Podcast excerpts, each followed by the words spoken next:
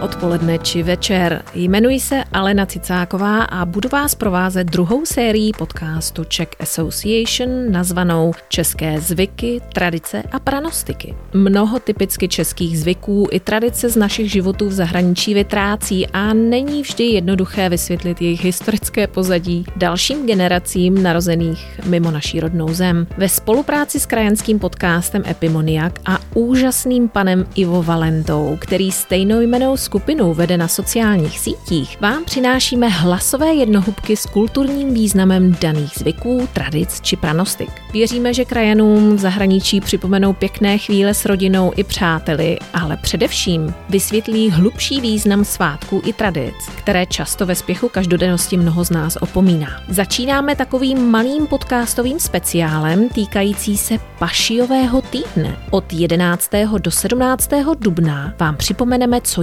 jednotlivé dny tohoto svátečního týdne v tradicích skutečně znamenají. Co je tedy zelený čtvrtek? Křesťané si v tento den připomínají, že Ježíš povečeřel s učedníky ještě předtím, než ho Jidáš zradil. Událost známá jako poslední večeře nebo večeře páně. Barva tohoto dne se vysvětluje několika způsoby. Jednak se odvozuje od zelenin, které staří křesťané jedli podle zvyků židů. Ohlasem tohoto výkladu je špenátová tradice, již se řídíme na zelený čtvrtek mnohdy i dnes. Pak i od zeleného roucha kněze, které si v tento den k bohoslužbě obléká. Mohl také vzniknout s komolením původního německého názvu Greinen Donnerstag, tedy lkavý čtvrtek, na Grüne Donnerstag, zelený čtvrtek.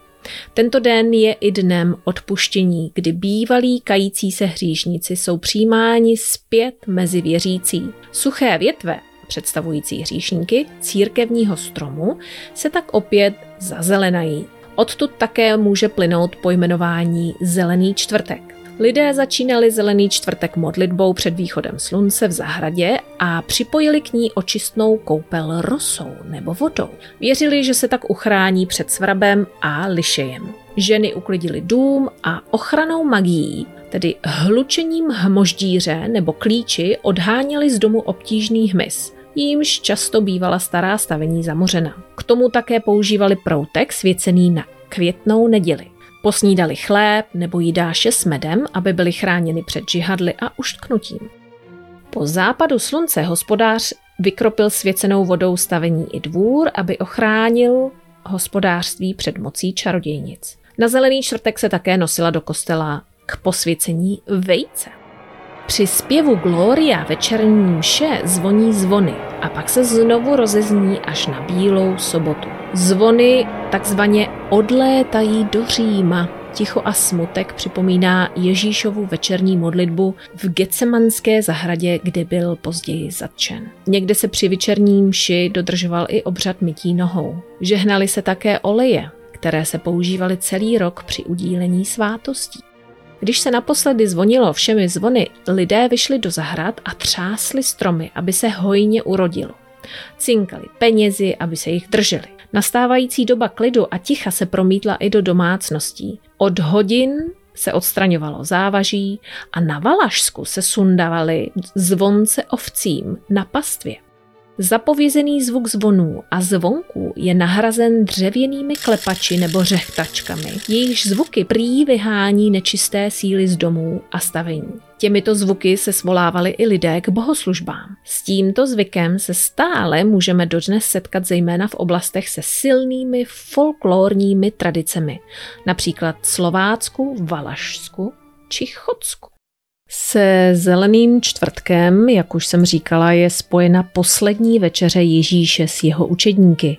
Bylo to jejich poslední společné setkání, při kterém Ježíš ustanovil obřad přijímání chleba a vína na znamení svého těla a krve. Při této večeři, která je vylíčena v evangelích, jim rozděloval chléb a víno jako své tělo a svou krev a přikázal jim, aby to opakovali na jeho památku.